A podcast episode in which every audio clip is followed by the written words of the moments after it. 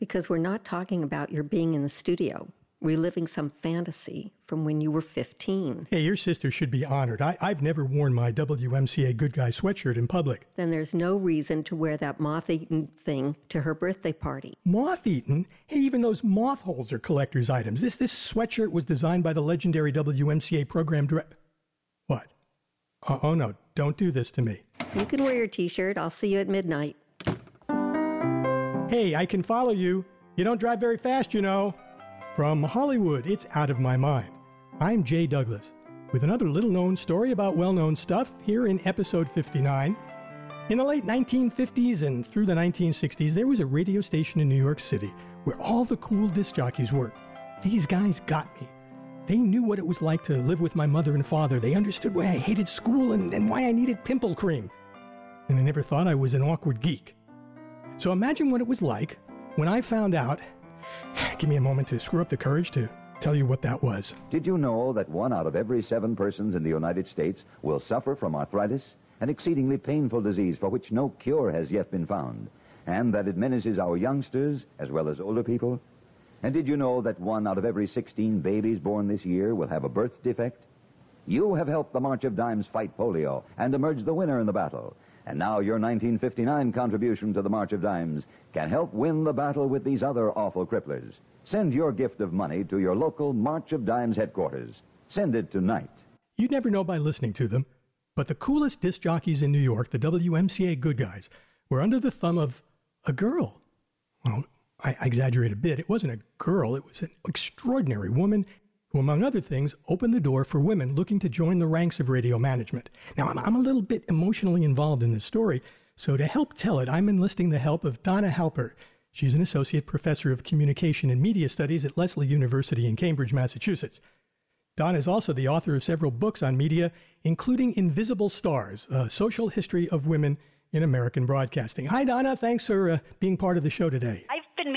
You for ages, okay? I mean, ever since the last time we talked, I really, really wanted to talk some more radio. All right, let's do that then. Let's talk Ruth Meyer. She's living in Kansas City, Missouri. She's working as a copywriter. And then in, in the mid 1950s, In 1955, she gets a real she gets a break. She goes to WHB, which is a big deal in Kansas City. And it's there she was hired by a guy named Todd Storz. Now, he understands that she's got a good ear for the hits, and he mentors her. Now, now I should point out that Todd Storz is credited with creating the top 40 format, the music format that dominated radio for nearly 30 years. The Todd Storz connection was huge for her. Todd had a lot of credibility. Okay, Meyer moves from Kansas City to, to New York. She eventually lands at WMCA. But there are already two top 40 stations in town. There's WMGM and WINS. So WMCA wants to be the third. Now, I would think that, that given Storz's connection uh, with, uh, with Ruth, she would be a natural choice to, uh, to help WMCA as program director. It's still the 50s and the early 60s. She's hired there because the general manager there, a guy named Steve Labunski, she'd worked with him in Kansas City. He knew her work just like Todd Storz did, but he can't make her program director. So he starts off by naming her promotion director in 1958. Then, around 1960, she's production director. But, but by then, her job has gone way beyond that, right? She's doing what a program director does, but they can't give her the title. Yeah, well, title or not, part of her job is dealing with a group of six young disc jockeys, mostly in their early 30s, who, uh, as top 40 disc jockeys tended to do, thought they knew more about radio than anyone, especially the program director. Meyer realizes that she needs to turn them into a team, and, and so she gives that team a name. She calls them the WMCA Good Guys. They didn't want to be the WMCA good guys. The hardest thing for any program director, male or female, is convincing a whole bunch of egos that what really matters is the team. Which would be a hard enough feat for a male program director. Ruth always found a way. She, as it turns out, was a very good manager. She would even go into the studio if she heard something she liked that was great. Just walk right in and say, you know, like that particular break, that was amazing. Okay, what you just said, I, I'm so impressed with it.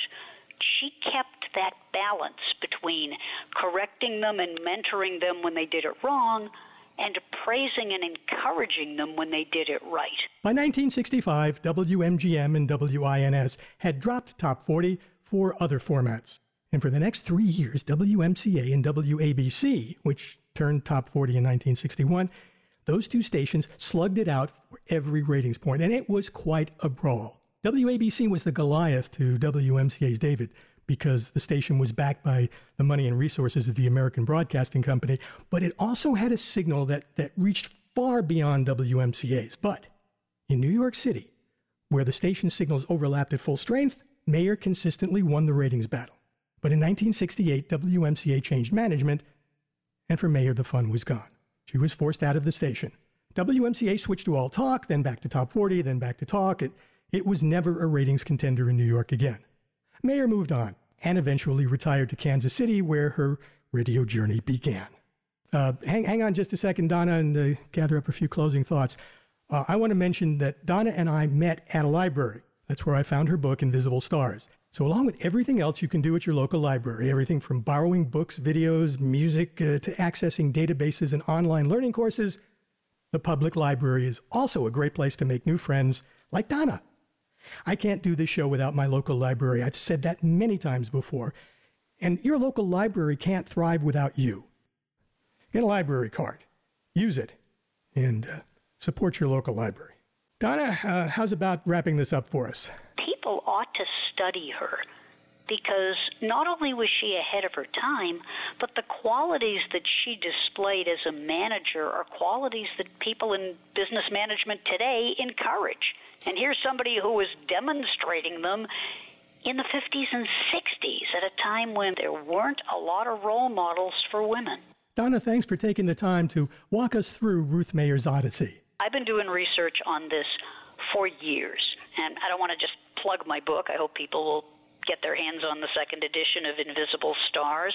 It enabled me to tell the stories of so many groundbreaking people. And thank you for giving me the chance to talk about another one of them. Hell, you're quite welcome. And, and with that, I will take off my WMCA Good Guy sweatshirt, designed by Ruth Meyer herself, and that will nail down the story I call Rock and Roll Model. My thanks to my wife for bringing home leftovers from her sister's birthday party, and to, of course to Donna Halper, author, professor, and just all around great person to chat with. I'll be back next Tuesday at 6 a.m. Eastern with another little known story about well known stuff. We'll chat then. I'm Jay Douglas. Out of My Mind is produced by Penny Summers and is a copyrighted feature of the Theater of Your Mind Incorporated, Hollywood, California.